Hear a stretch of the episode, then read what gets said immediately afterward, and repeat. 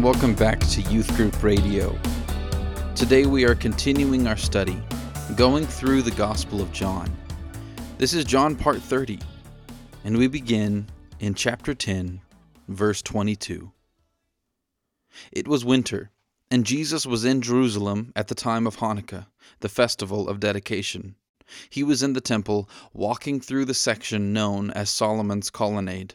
The people surrounded him and asked, How long are you going to keep us in suspense? If you are the Messiah, tell us plainly. Jesus replied, I have already told you, and you don't believe me. The proof is the work I do in my Father's name. But you don't believe me because you are not my sheep. My sheep listen to my voice. I know them, and they follow me. I give them eternal life, and they will never perish. No one can snatch them away from me, for my Father has given them to me, and He is more powerful than anyone else. No one can snatch them from the Father's hand. The Father and I are one. Once again, the people picked up stones to kill him. And Jesus said, At my Father's direction I have done many good works. For which one are you going to stone me? They replied, We're stoning you not for any good work, but for blasphemy. You, a mere man, claim to be God. Jesus replied, It is written in your own scriptures that God said to certain leaders of the people, I say you are gods. And you know that the scriptures cannot be altered. So if those people who received God's message were called gods, why do you call it blasphemy when I say I am the Son of God? After all, the Father set me apart and sent me into the world. Don't believe me unless I carry out my Father's work. But if I do his work, believe in the evidence of the signs I have done, even if you don't believe in me. Then you will know and understand that the Father is in me, and I am in the Father. Once again they tried to arrest him, but he got away and left them. He went beyond the Jordan River, near the place where John was first baptizing, and stayed there a while. And many followed him. John didn't perform miraculous signs, they remarked to one another. But everything he said about this man has come true and many who were there believed in Jesus. Let's pray. May the words of my mouth and the meditations of my heart be pleasing and acceptable in your sight, O Lord, my rock and my redeemer. Amen. Let me set the scene for you. It was a cold winter. It had been three years since the great disaster everyone in the city had lost all hope. As far as they were concerned, nothing good would ever return to them. Smiles were only a memory, antiques of what once was. Three years since the enemy stormed in and trampled all over their beloved city, their home. Many had been killed brothers, fathers, sisters, mothers, friends. But they were the lucky ones for there were many others who were captured and put into prison to rot away for the remainder of their days. Neighbors used to be able to trust each other, but now some neighbors were trying to get on the good side of the invaders, even if it meant betraying their people. And yet, within the dark picture, there were still some who believed. They believed that God was not done with them they believed that one day they would worship their God in their temple again. But at the moment, the temple was being used to worship Zeus and other foreign gods. The invaders were doing all kinds of wickedness in the temple. This has to stop, some said. Something must be done. Talks of revolution were brewing. We're going to do something. We're going to stand up to our oppressors and take the temple back, no matter the cost. The Lord our God will be worshiped again in the temple by our people. They devise a surprise attack. And to everyone's shock, they win. The invaders were overthrown and the city was liberated. They ran in the temple and destroyed all of the false idols in there. And they offered proper sacrifices, they lit lamps, and they praised their Lord like they had never done before. They then declared that every winter a festival should be kept to remember this victory. It's called Hanukkah, which is the Hebrew word for dedicate, and Jewish people all around the world still celebrate it today around what we call Christmas time. This all happened in 167 BC.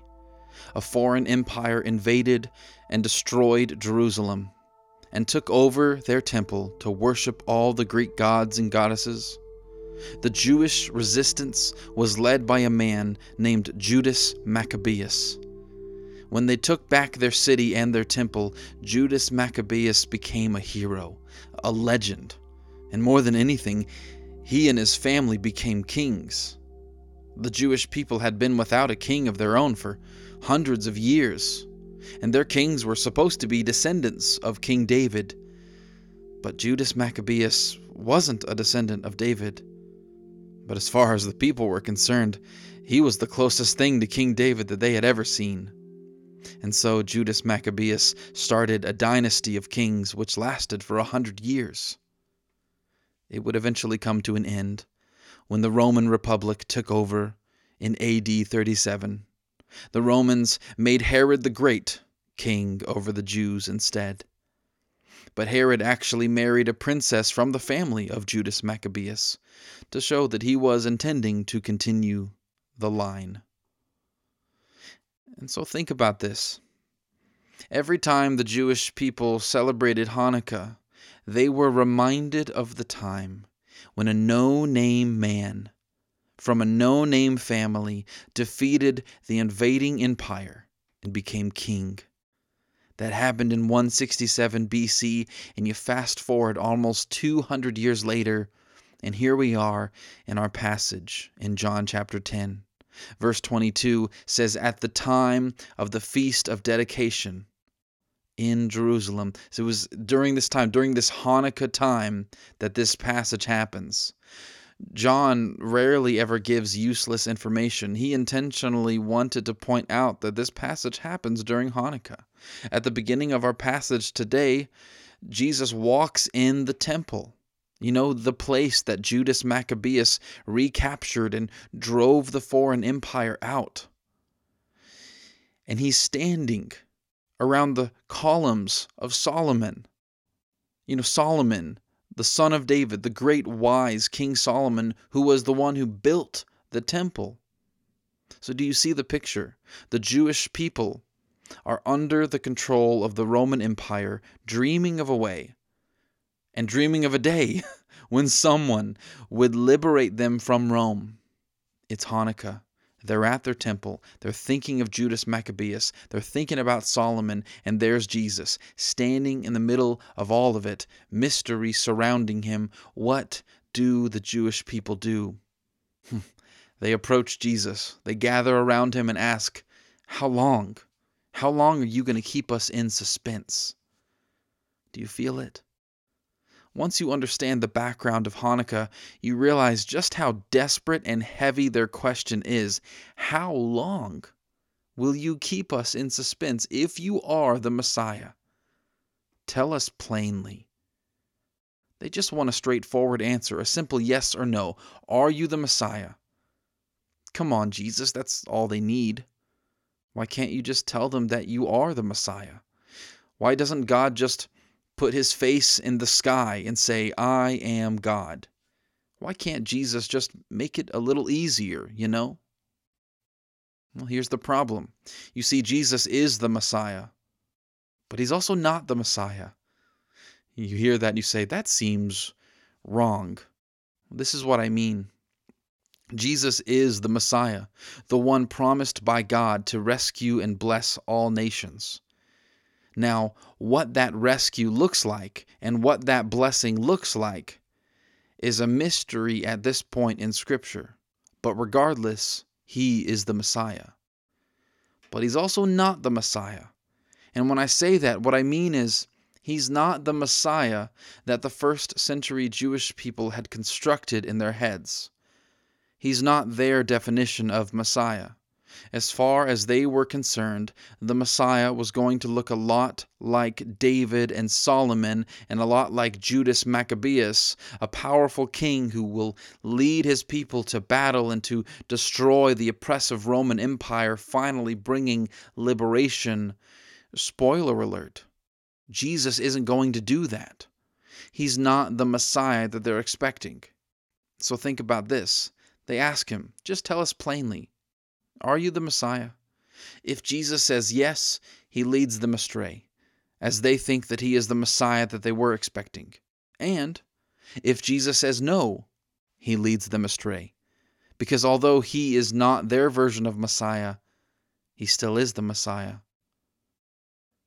So Jesus doesn't give them a straightforward answer. He says in verse 25, I told you, and you don't believe. The works that I do in my Father's name bear witness about me. He starts off by saying, I've already told you, but you don't believe. In the previous passage, Jesus talked about how he is the good shepherd who lays his life down for his sheep. And we looked in the Old Testament book of Ezekiel 34, where we learned that the good shepherd is both God and king. But you see, the, his people they're not looking for a shepherd. They're looking for a military leader. And Jesus is telling them, I'm not your war leader. I'm the good shepherd. That's what the true king looks like. And he says, But you don't believe me because you're not among my sheep. He's continuing this shepherd picture. Verse 27, he says, My sheep hear my voice, and I know them, and they follow me. I give them eternal life, and they will never perish and no one will snatch them out of my hand. My Father, who has given them to me, is greater than all, and no one is able to snatch them out of the Father's hand. Wait, so whose hand are the sheep in? First, he said they can't snatch them out of my hand, and then he said they can't snatch them out of the Father's hand. Is it Jesus's or the Father's hand? Well, verse 30 clears it up. He says, I and the Father are one. To be in the hand of Christ is to be in the hand of the Father. If you believe in Jesus, you are in God's hand the hand of Christ, the hand of the Father, the hand of the Holy Spirit.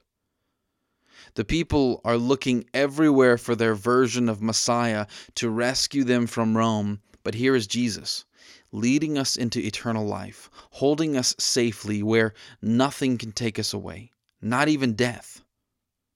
When I was a child, around eight years old, I put my trust in Jesus for the first time.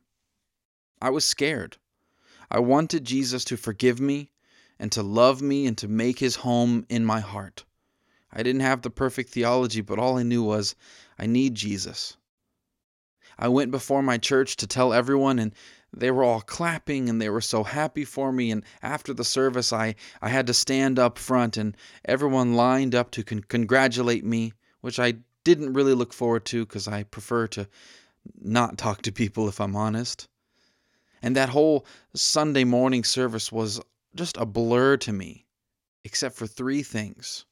The first thing was I remember being very nervous.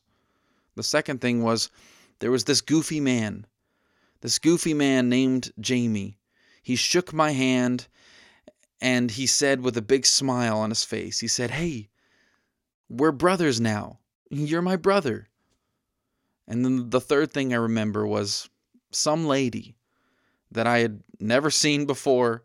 She bent down and she held both of my hands and she said, You are in Jesus' hands. And Jesus says that no one can ever snatch you out of his hands, no matter what. I don't think those two people realized how much I needed to hear that. You know, over the years since that moment, there were many dark nights of me thinking that I must not belong to Jesus, thinking that surely I'm not good enough, that I must have messed something up. But then I would always think back to that goofy guy. He was so confident that we were brothers. He was so confident that I belonged. And then I would think back to that sweet, kind lady. She told me that Jesus would never let me go. I needed that more than they know. If you trust in Jesus, He holds you. You belong, and nothing can snatch you away. In verse 31, Jesus says, I and the Father are one. That's not the answer the people were looking for. And for the second time in John's Gospel, the people immediately pick up stones to kill Jesus. Jesus just claimed to be God. It's time to die. But Jesus responds in verse 32 I have shown you many good works from the Father. For which one of them are you going to stone me? And the people answered, It's not for any good work that we're going to stone you, but for blasphemy, because you, being a man, make yourself God. They're saying, You're calling yourself God. That's blasphemy. You must be punished. Blasphemy is punishable by death in their law. Blasphemy simply means speaking profanely about God. And so, how does Jesus respond? Does he say, Well, actually, I really am God, so you're the one who's blaspheming? Does he say, Oh, no, no, sorry, I didn't mean to say that I am God. I just meant that God and I are really close, like we're one, you know, we're tight. No, he doesn't say that either. It's the same situation with him saying yes or no to the question about being Messiah. You see, Jesus is God. But Jesus is not the man made God in their heads. Jesus is not the man made gods in our heads where we think that we have God all figured out and we think we know what his passions are and what his motivations are. We think we know what glory and power and might are. They are convinced that Jesus is not God. And they're kind of right. He's not the God that they have constructed in their heads, but He is the one true God. So, how does He respond? He says, Is it not written in your law? I said, You are gods. If He called them gods to whom the word of God came, and Scripture cannot be broken, do you say of him whom the Father consecrated and sent into the world, You are blaspheming because I said, I am the Son of God? Now, what in the world is that all about? Jesus is referencing Psalm chapter 82, where God is speaking to Israel, telling them that they are gods. Little g gods, however you want to think of that. The passage says, You are gods, you are all children of the Most High, but you will die like mere mortals and fall like every other ruler. The point there is that Israel was appointed to be God's adopted children, bringing light into the world, bringing justice to the poor and the orphan, to the oppressed, delivering people from evil. That's what Psalm 82 is about. But they weren't. They weren't doing what they were supposed to be doing. Instead of rescuing people from oppressors, they were being the oppressors. They were not acting like children of God. But that's not Jesus' point here. His point here is you're getting mad about me saying that I am one with the Father, saying that I am the Son of God. Throughout the Old Testament, like the Psalms and the book of Job, there are times when people, or possibly uh, angelic beings, are referred to as sons of God or even as gods. And Jesus is pointing that out, saying, if God uses the term gods for something less than God, why is it blasphemy to use the term Son of God for the one who is consecrated and sent into the world? It's a strange rebuttal, but we learn something here. The people in this passage know nothing of blasphemy. I would say that we know nothing of blasphemy. We think that blasphemy is cussing out God and giving God the finger and blaming God for something and saying that uh, we hate God. Say what you want about God. He's not going to kill you over it. How do I know this? Look at Jesus. This is God in the flesh. And people literally are saying the worst things to him. They hate him, they call him all kinds of names, and eventually they all shout together that they want him crucified. That sounds a lot like blasphemy, if Jesus is who he says he is. And so when Jesus is hanging on the cross, does he say, You guys just wait until I come back for round two, you blasphemers? You will rue the day that you talked bad about me. No. No, he, he says, and it's, it's, it's amazing. He says, Father, forgive them, for they do not know what they're doing. In John's gospel, he simply says, It is finished. Say what you want about God. He's not afraid. And he's not mad. Just look at him in this passage. Jesus has not given up on them. Jesus is more patient than you could ever wish he was.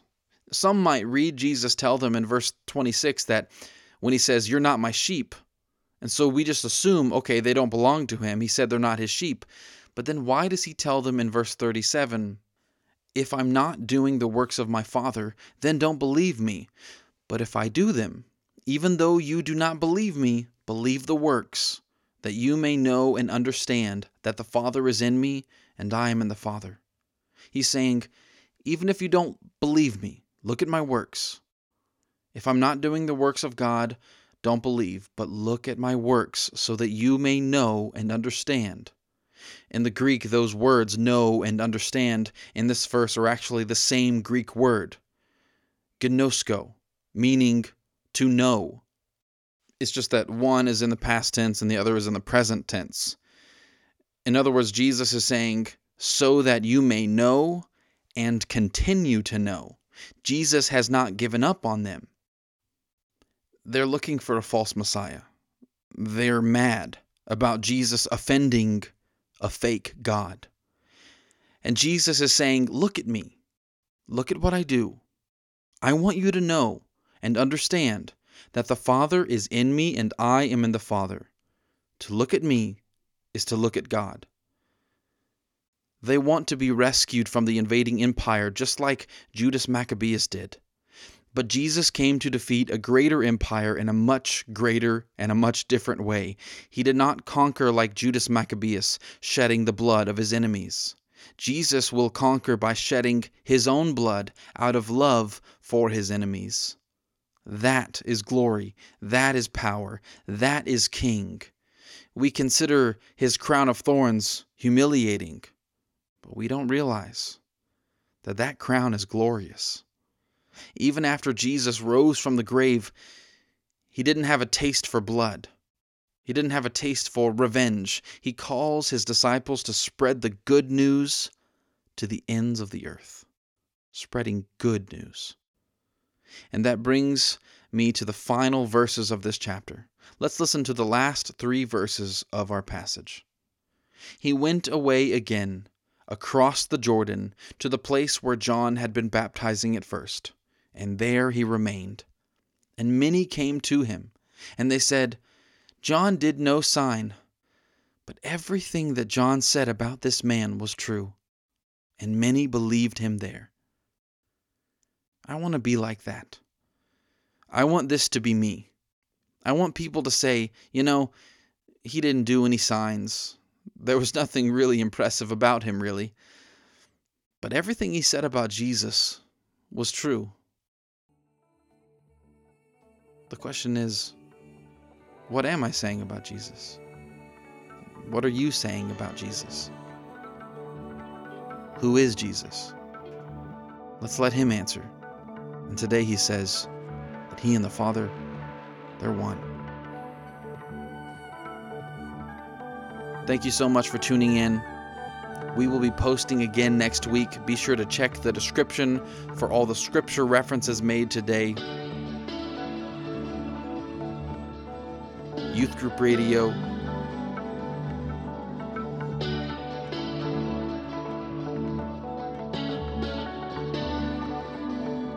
Peace out.